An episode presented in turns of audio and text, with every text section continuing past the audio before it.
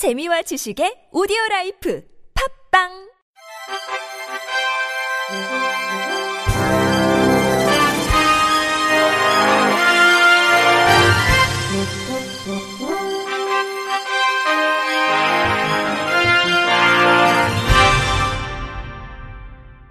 청취자 여러분 안녕하십니까? 6월 1일 목요일 KBS 뉴스입니다.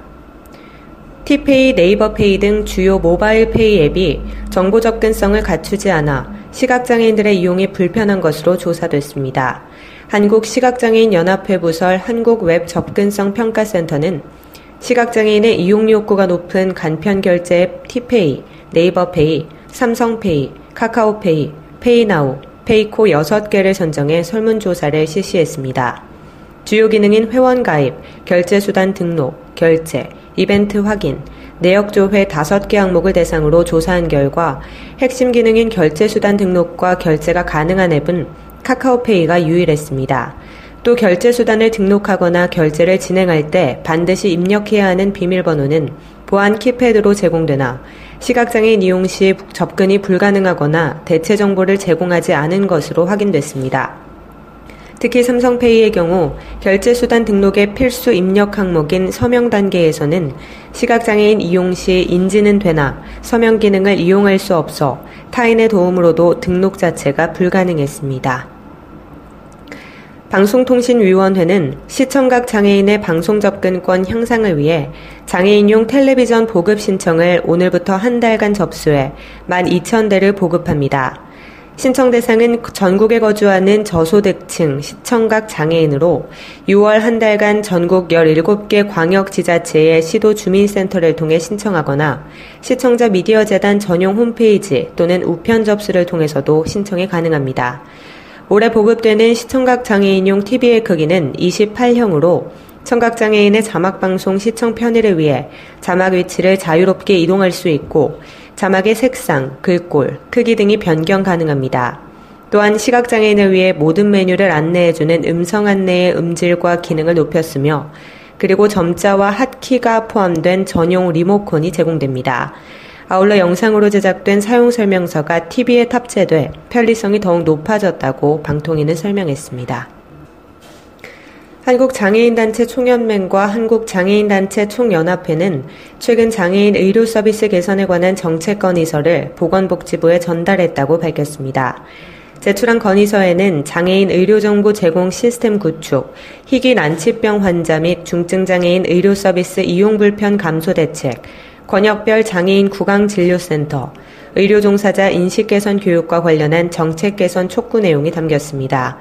이들은 인간으로서 건강한 삶은 누구나 누려야 하는 기본권으로 이를 위해 올해 말 장애인 건강권 및 의료 접근성 보장에 관한 법률 시행이 예고돼 있지만 현장에서 장애인들이 겪는 어려움은 이처럼 여전히 개선되지 않고 있다고 지적했습니다.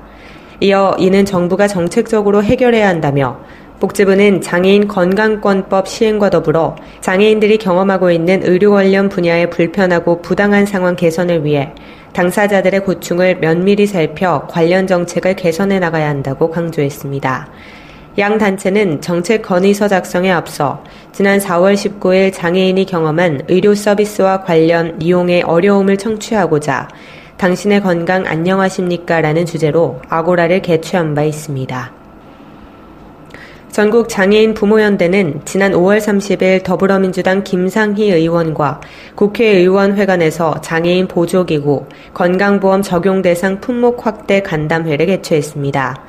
이날 간담회에서는 장애의 자녀를 양육하는 부모들이 양육의 어려움과 함께 장애로 인한 추가 비용 부담에 대한 경제적 부담이 크다는 목소리와 함께 구체적 개선 방안을 내놨습니다.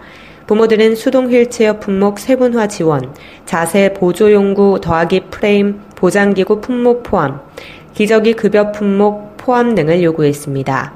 중증 중복 뇌병변 장애 부모회 이정욱 회장은 기저귀는 시급성과 가정경제 부담이 큰 사안으로 건강보험 급여 품목으로 포함되어야 한다며 평생 부모가 부담해야 할 경제적 부담을 줄일 수 있도록 국가와 지자체 차원에서의 대책이 필요하다고 강조했습니다.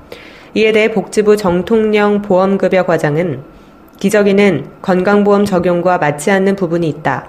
이에 대한 내부적인 논의를 하고 말씀드리겠다고 답했습니다. 김상희 의원은 기저귀 지원은 어느 예산으로 사용하느냐의 문제로 보조기구는 선택사항이 있지만 기저귀는 필수품이라며 또한 보조기구와 관련한 수요조사와 실태조사가 안 되어 있고 이에 따른 예산 추계도 안 되어 있다는 것도 문제라고 지적했습니다. 제8대 한국 지체장애인 협 제8대 한국지체장애인협회 중앙회장에 기호 1번 김광환 후보가 당선됐습니다. 어제 백범 김구기념관 컨벤션홀에서 치러진 투표에서 기호 1번 김광환 후보가 308표를 얻어 75.3%의 압도적인 지지로 당선됐습니다. 김광환 당선인은 지지해준 대의원들에게 감사를 전하며 회원 중심 단체로 바로 서기 위해 열심히 노력해 회원이 즐겁고 행복한 협회를 만들 것이라고 당선 소감을 전했습니다. 한편 김광환 당선인은 한국지체장애인협회 제7대 중앙회장을 역임하고 서울시립 북부장애인 종합복지관 관장, 한국장애인 고용안정협회 중앙회장을 맡은 바 있습니다. 어제 대전의 한 초등학교에서는 조금 특별한 수업이 진행됐습니다. 청각장애 친구를 위해 학년 전체 학생들이 수어를 배우기 시작했습니다. 이현경 기자가 취재했습니다. 진지한 표정으로 작은 손을 열심히 움직이는 아이들.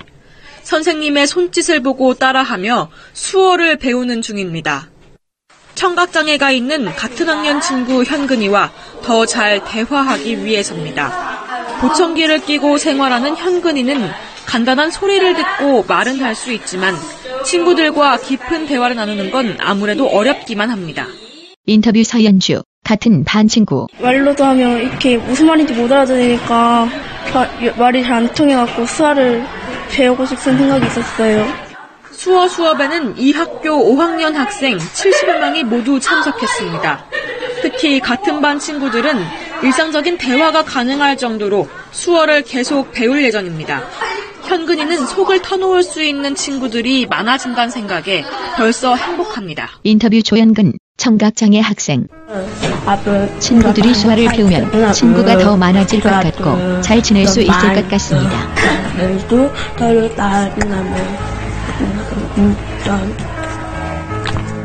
수어를 배운 첫날 아이들은 이런 대화를 나눴습니다. 녹취 오늘 학교 끝나고 뭐해?